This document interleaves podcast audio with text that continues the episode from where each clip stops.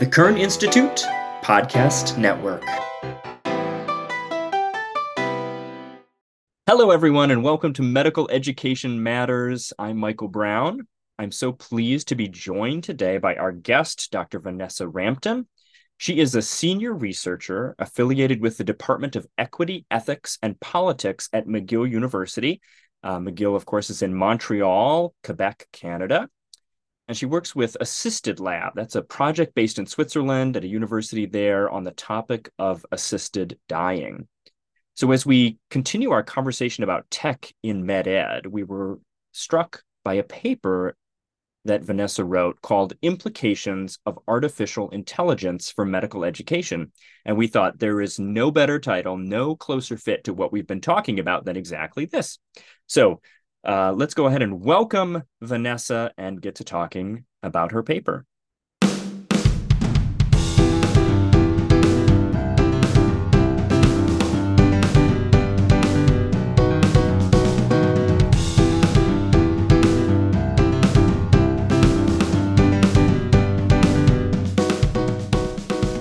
Well, welcome, Dr. Vanessa Rampton. It's such a pleasure to have you.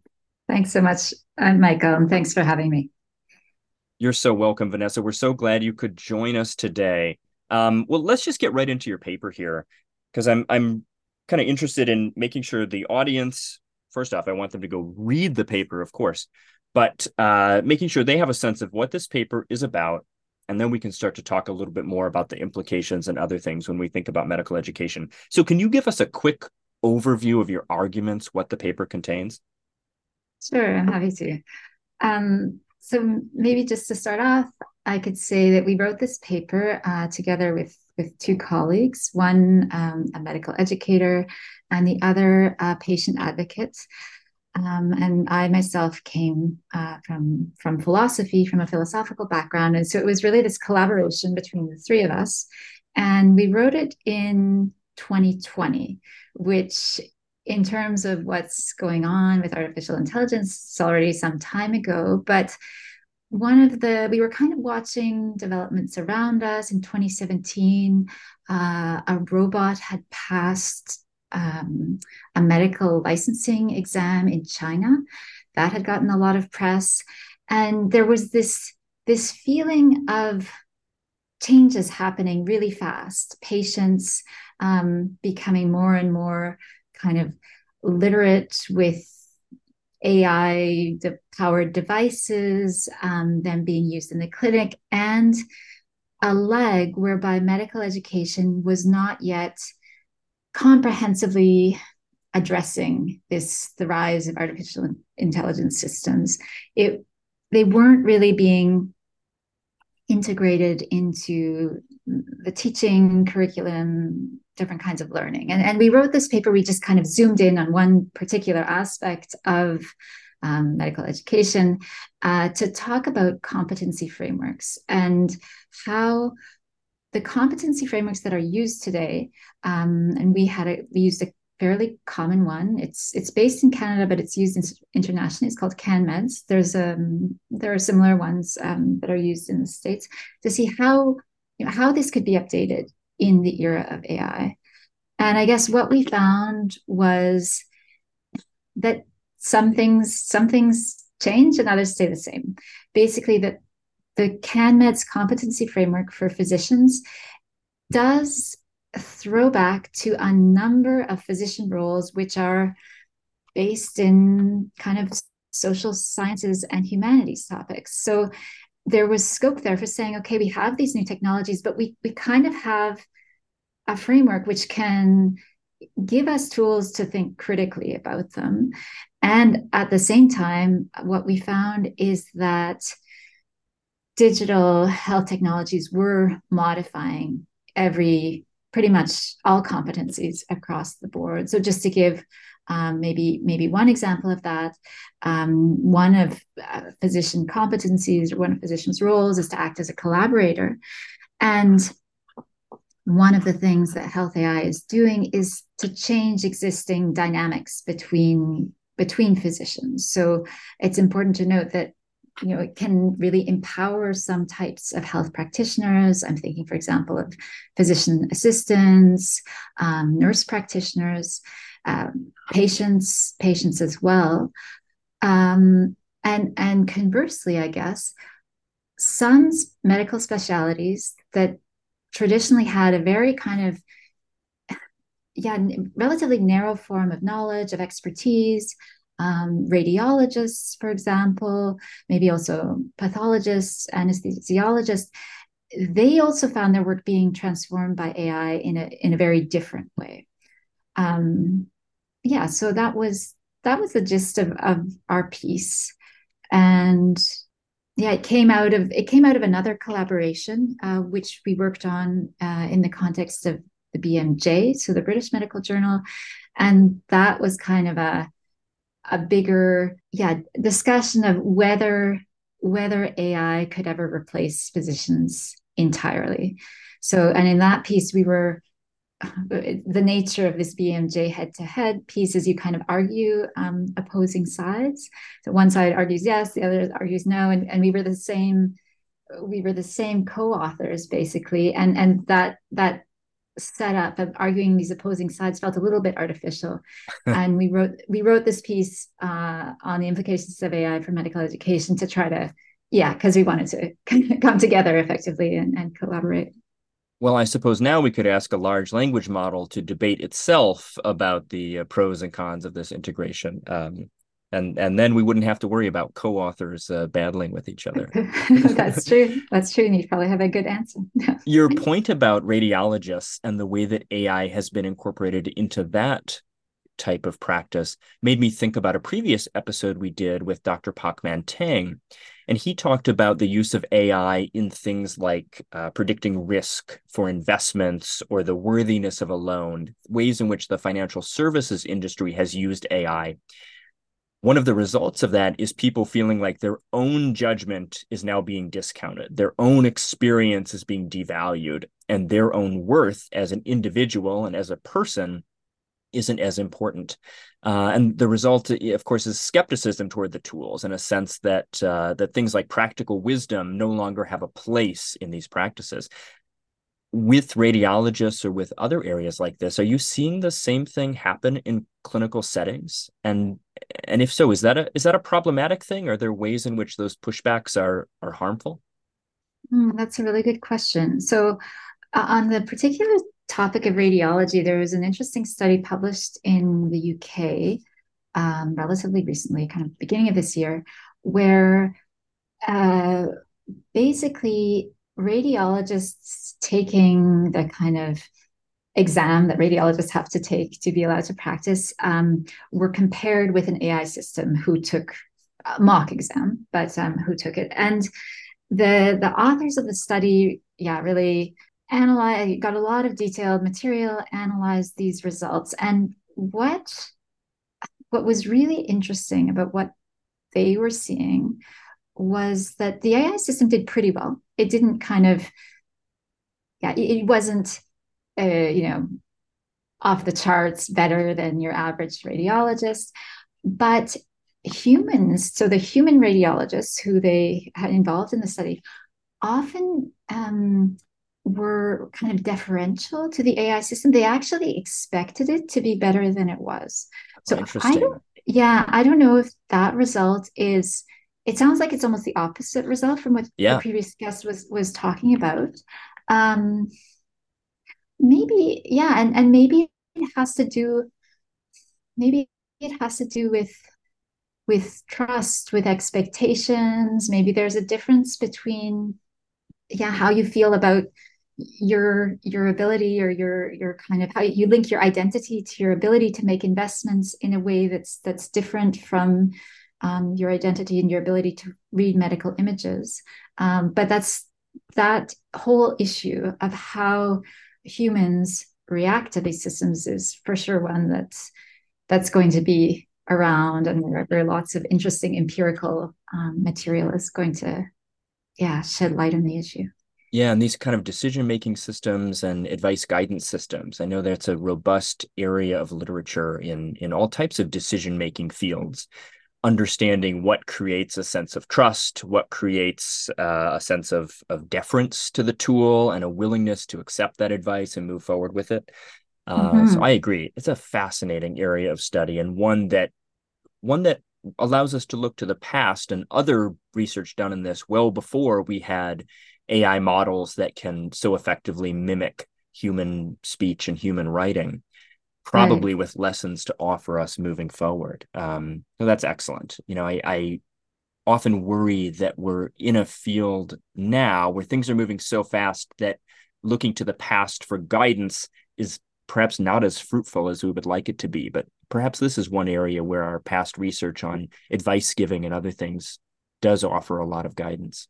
Yeah, I was just speaking to a, a colleague um, in the UK, so physician, about this uh, about this topic recently who was saying that in her in research she was doing that that key issue as you say the one of trust um, is comes up for patients when they say yeah we we trust our our healthcare providers. We we kind of patients apparently tend to trust individual people on their healthcare team.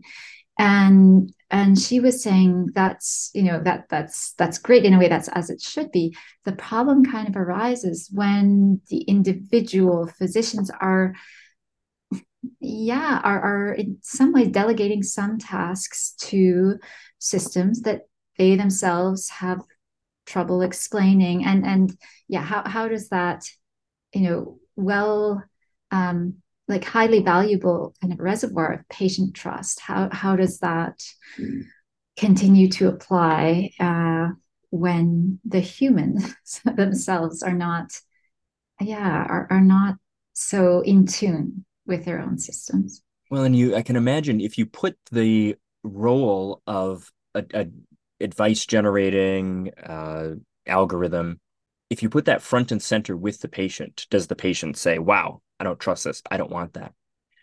But do you have the same problem if you try to hide it behind several mm-hmm. layers of of obfuscation where the doctor isn't being transparent? It feels like the revealing that at some point in time, you know, for the patient when the patient is asking why and the physician says, "Well, this is what, you know, this is how we approach this and we have this algorithm that does these calculations." Does that have the effect of undermining trust even more?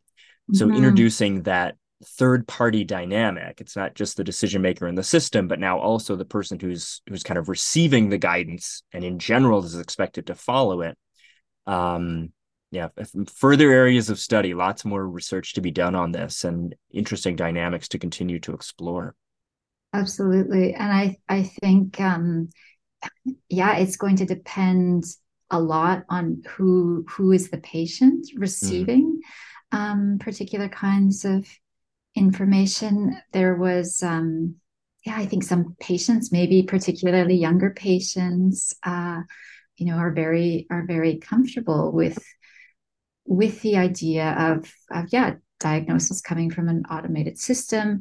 Um, I've read some research where physicians have recounted feeling kind of guilty in a clinical encounter because they're not talking to the patient. They're, you know, mm they're looking at their screen they're, they're, scanning it. And but when patients after that same encounter have been asked well, well how you know how is the encounter for you?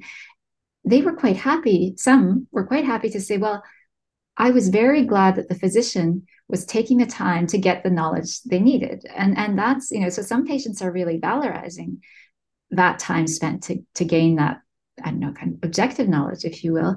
And other patients have you know are much more interested, I think, in having a physician who who first of all looks at them and who who kind of shows themselves um, yeah more of a more of a conversation partner there was a, a great article in the new york times um, not too long ago about how how physicians are using chat gpt mm. to kind of make sure well one example was you know in a difficult situation, difficult clinical encounter, can ChatGPT help physicians provide, you know, a, a kind of a smoother, a, a, smoother advice giving, smoother encounter, and physicians were really um, kind of grateful for this option and, and said that they were using it, and and I, yeah, that was really interesting to read because you do think, okay, that's that's great if it does help the patient, but from the patient perspective, yeah, to think upwards and to think, okay, that was really useful what the physician told me, but they got it all from ChatGPT. That it, does change a little bit how you might, yeah, how you might absorb um, the information being being given to you. Yeah, and it it highlights for me this question of the use of AI in an education setting versus in a clinical setting.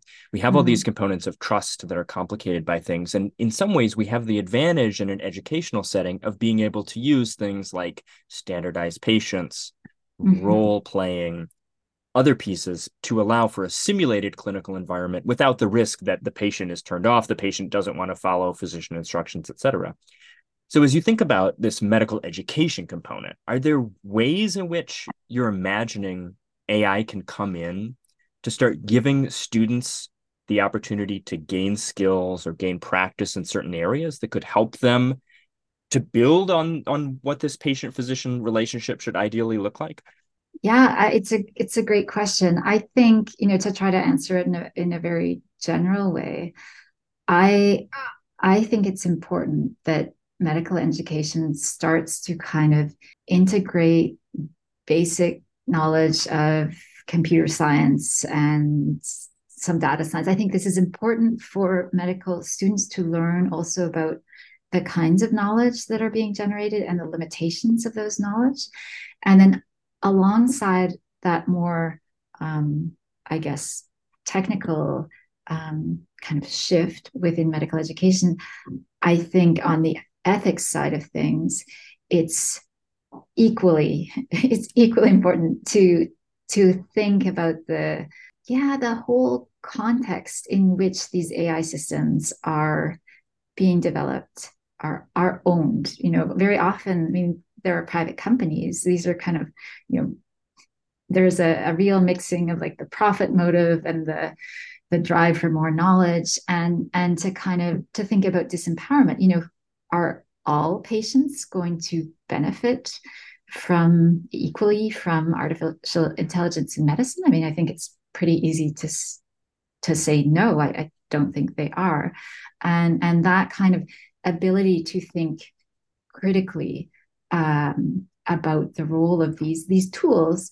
uh, is yeah ideally that would be be a key part of, of medical education from now on yeah, I think your your point is well made and taken about how it would be unreasonable to expect that AI could benefit all patients equally. And it makes me think about some of the biases that we know exist within the data sets that these large language models were trained on.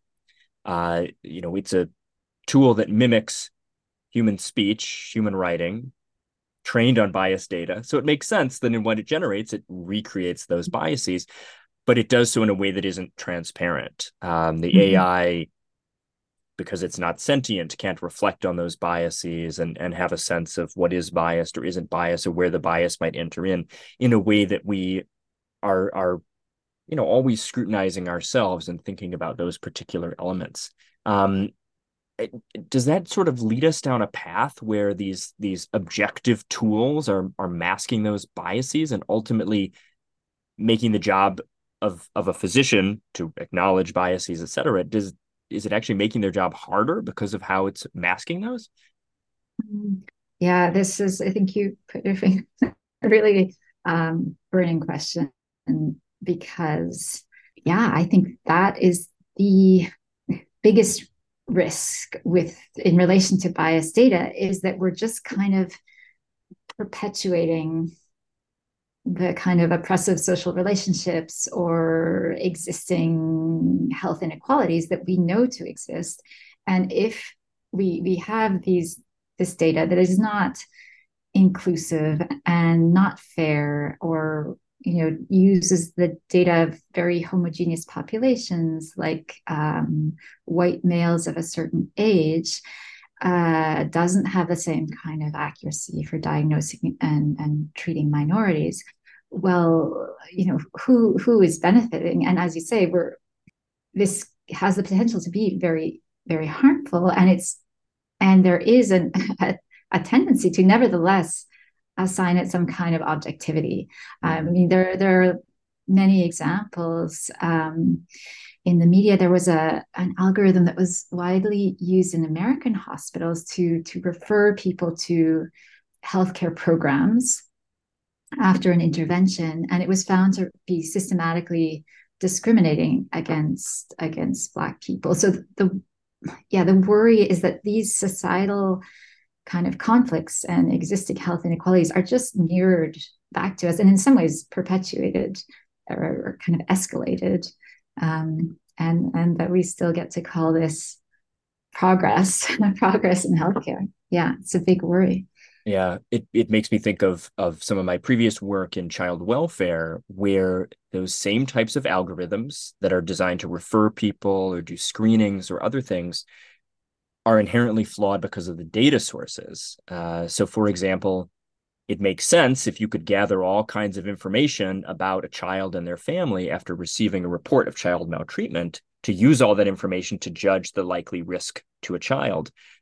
But if you're more likely to have certain types of data about certain types of families, uh, mm-hmm. for example, perhaps uh, families who have lived in a county or a state for a long period of time because ultimately they're less mobile, which means there's more data.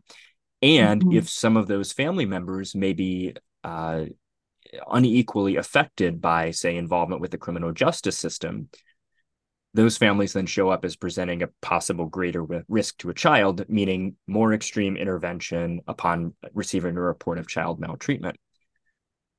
You end up in this case where what's touted as something that's objective, something that will remove bias, something that takes the human out of it, is in fact uh, not even just you know working as well as humans but in fact is making things worse in a way mm-hmm. that perhaps a human would not. And so I, I do worry about seeing those same things. Then there's the trust component too. Here you've got an algorithm you've presented it with great fanfare it was developed with great attention and you know very carefully is rolled out to the public with the suggestion that it will rem- remove bias. And then when bias is found you potentially end up in a worse place you were than before you introduced the model because now people see a, system they may already have skepticism of and now they see that it's developed a tool they said would remove bias and is actually even more biased than before mm-hmm. Uh, mm-hmm. so you know we're back to this undermining trust piece yeah yeah that's a, a really fascinating example from from child welfare and yeah, you can think of undocumented migrants, you know, who traditionally kind of avoid uh, healthcare structures as another, yeah, whole whole um, yeah pool of people who are not well represented in in data, and and ultimately, just to pick up on what you say, I think there are so many ways um, that one can be dis- disempowered in the context of AI systems, and and data bias is a is uh, a huge issue. But yeah, I've been thinking about this in the context of, of work I've been doing with psychologists here at McGill.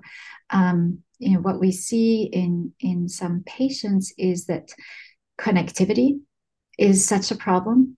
Privacy is is another huge problem when people live close together in you know yeah places where they they cannot access um, digital devices in a way that is that is private. Uh, those are just kind of examples, but but yeah, apps that cost money, a smartphone that costs money as well. There are there are many ways in which some people are excluded, or if not fully excluded, you know, like do not benefit as much, and as you say, in some cases, um, have their their health care made made worse um, by the use of these systems. So it strikes me that's kind of the piece of preparing students, preparing our future physicians to be thinking about these tools critically.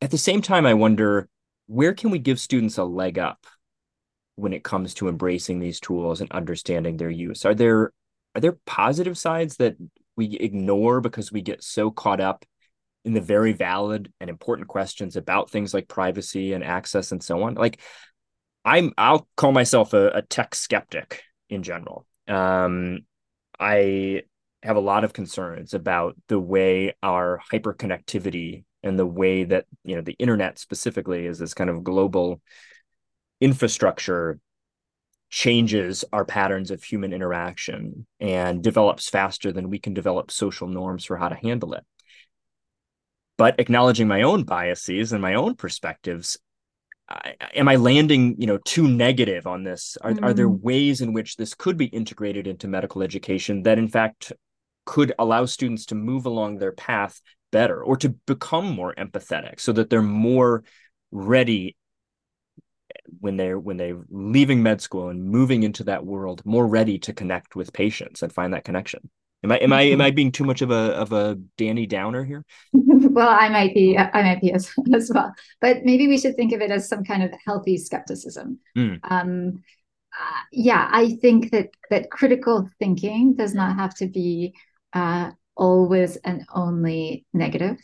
I think that that skepticism involves a knowing the limitation of of the tools you are using. And yeah to, to answer in, in terms of my my own kind of biases i've um been using uh, or been interested in ChatGPT for some for some time.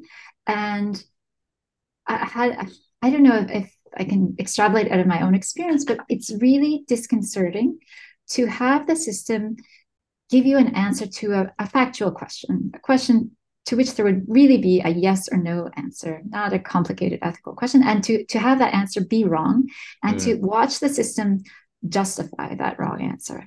I still use ChatGPT, but I I really feel most comfortable doing so in areas where I know that I have some kind of knowledge that will allow me to to if not pick up immediately on a mistake but to question to, if i want to question the system that i'll be able to. And maybe what you're saying through the health your kind of healthy skepticism is yeah we have to know the the limitations of our tools. But that doesn't mean that um, some tools are are super efficient or are can can save uh, time in many respects can cut down on redundancies um, can can integrate um, information uh, you know from different specialities about a patient in a more holistic way.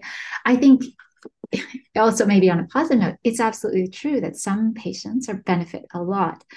It's just yeah and i think it's important to recall that on the level of um, you know an individual patient even an individual patient physician relationship there can be a lot of of beneficial things that come out of um, that come out of the you know these high tech uh, solutions.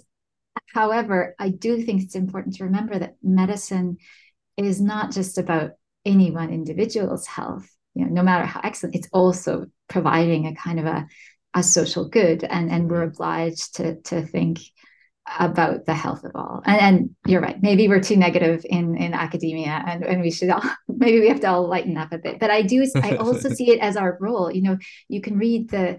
I mean, maybe I spend too much time reading kind of um, advertisements from tech companies, but the amount of hype that goes into these devices and the way in which individual companies promise to provide provide a device. I call it like I don't know a, a, complicated thermometer that will allow you to integrate uh, temperature setting. And and this is promoted as being kind of able to provide new knowledge that you haven't had empowering for individual patients because you can take control of your health mm. health. And uh, promoting equity in the sense of becoming more accessible to all. And that's where i really have a lot of questions i guess particularly about the empowerment and the equity. Although I think it's also a valid question, you know, how, how new is some of this knowledge? Um, and that's what I see. Yeah, that's that's how I see kind of the academics role to to push back a little bit, and and hence hence a bit the the negativity. Well, and, and then to ask the question, you know, the, the question that came to mind when you said that was, well, what is empowering to a patient? Mm-hmm. Um, you know, empowering to a patient, meaning a sense that the patient feels that they are able to access healthy foods, to make choices in what they're purchasing based on what what they want for their health, that they're able to prepare it and eat it, et cetera. That's, you know, I could see that there are many steps for that particular empowering piece. And there are roles for the health system to play. There's roles for society as as a whole to play in things like that. The question of information access. I'm wondering, is it more empowering to know you have all this information, or is it more disempowering to know that it's being kept from you and kept hidden, and that that creates a sense for you that somehow there are secrets that the health system holds on to, that the physician holds on to, that you're not allowed to know? And you you mm-hmm. made this mm-hmm. point in our outline of, of this conversation that we're having, where you noted concern already in the 19th century that the physician was moving away from what we now call narrative medicine, you know, listening to the patient, hearing their story and understanding it, because now they had ways to collect objective knowledge. We have a stethoscope and we can listen for things, and this will give us the information that we need. Information that, by definition, is specialized to the physician. They have the tool, they have the, you know, they're listening and they have the knowledge to interpret it. Um, so we've we've kind of been down this road before. It seems mm-hmm. to me. Mm-hmm. Um, mm-hmm. are, are are we prepared to take the lessons from that and and move forward in a productive way? Yeah, well, th- thanks for bringing up the historical angle, which I I think is really fascinating, and I it's I think it's right to say that you know there are uh, these kind of big big topics physician patient relationship who has the expert knowledge how horizontal you know how horizontal are these relationships? These are not ones that we're encountering now for the first time.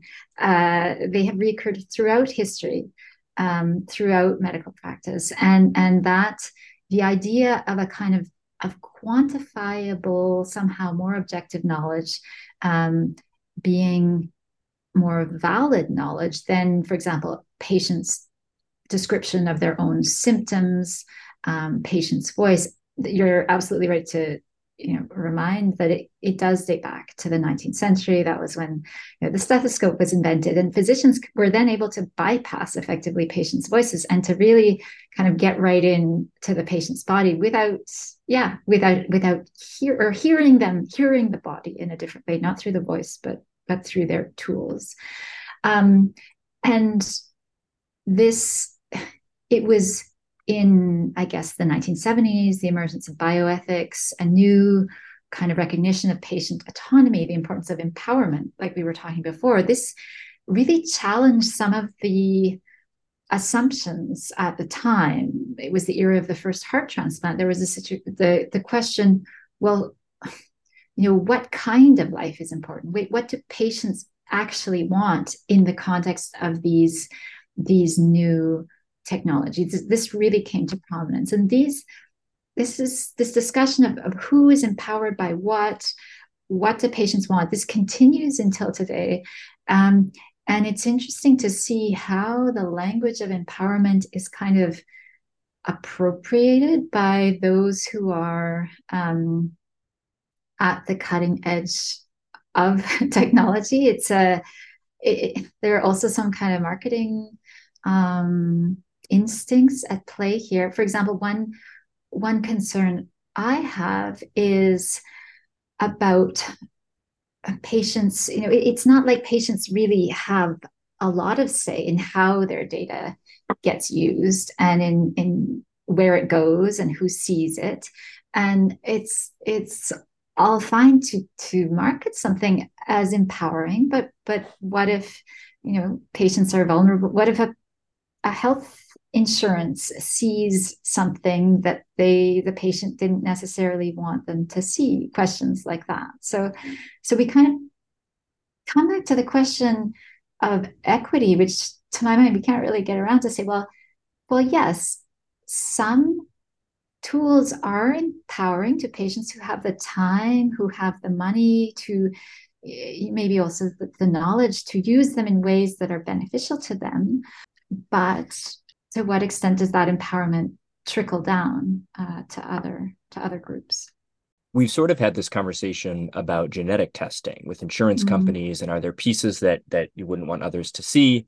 And yet, I guarantee uh, this holiday season, if you look at a variety of gift lists, you will see, oh, get someone a 23andMe test kit. Mm. well, 23andMe then owns your genetic information. Uh, and it's unclear, you know, what, what that might be used for uh, now or in the future. Um, so mm-hmm. hopefully we can use some of those lessons where, where we've had those conversations and, and pay attention let's talk about the future and kind of our, our bigger takeaways from this are, are there things that you're watching for in this area things that maybe you've got your your antennae up that you're saying you know if this happens i, I want to be mindful of it and be wary of it hmm.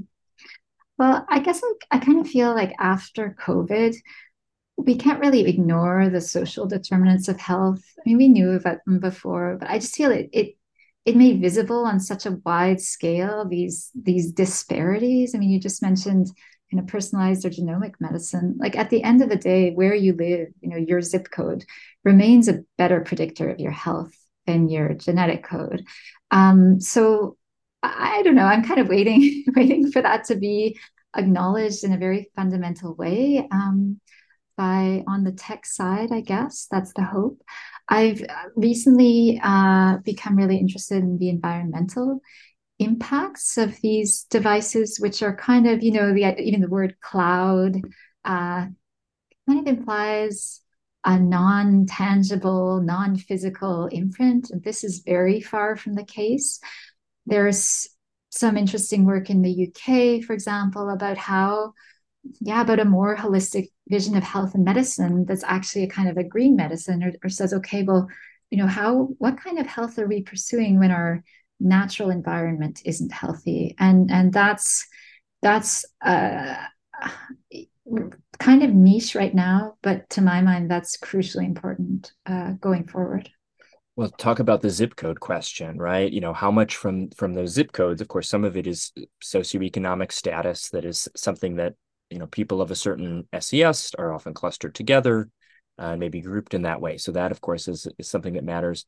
But I also raise that question like what if we took all the money that was sunk into these large language models as well as all the you know power and other things and we put that into cleaning up the environment in a certain area or we put it into uh, you know s- sustainable housing for people.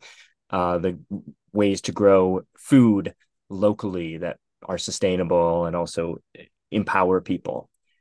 Would we end up with further improvements of health than we did from these fancy tools that we want to roll out? Well thanks. Thank you for saying that because i think it's really important to remember that seen from like a global health perspective the biggest health problems we have today are related to things like good nutrition as you say um, good hygiene clean water these these are not things that need a particularly expensive, fancy, high tech solution. Um, and to think that you know we can solve the world's health problems by by expensive technologies is, is ultimately quite a, an elitist um, perspective. Yeah, that kind of technology optimism or, or solutionism that uh, hey, if only we had a better tool, we can do it, as opposed to saying what can come from the community themselves. What can the community do um, to address yeah. these issues? Yeah, ultimately, it's a problem with allocation of resources. I think more than than knowledge that we lack. Indeed. Are there a couple key messages you'd like to leave our audience with? Things that you really want them to know as a result of, you know, kind of your thinking in this area? I guess to come back to that point about medical education, I, I think it's um, yeah, it's going to be so beneficial for medical students of the future to be able to integrate somewhat um, the the knowledge, the computer science based knowledge associated with artificial intelligence systems. I think this is so crucial um, to understand the the status of that knowledge you know what it what it provides and at the same time how to think critically about the quality of, of knowledge provided by ai so in terms of things like transparency um, privacy and and fairness so I, I think yeah one the the the technological tools don't come without the necessary kind of ethical reflection. All right. Well, Dr. Vanessa Rampton, what a pleasure it was speaking with you. Thanks so much, Michael. Very nice talking to you.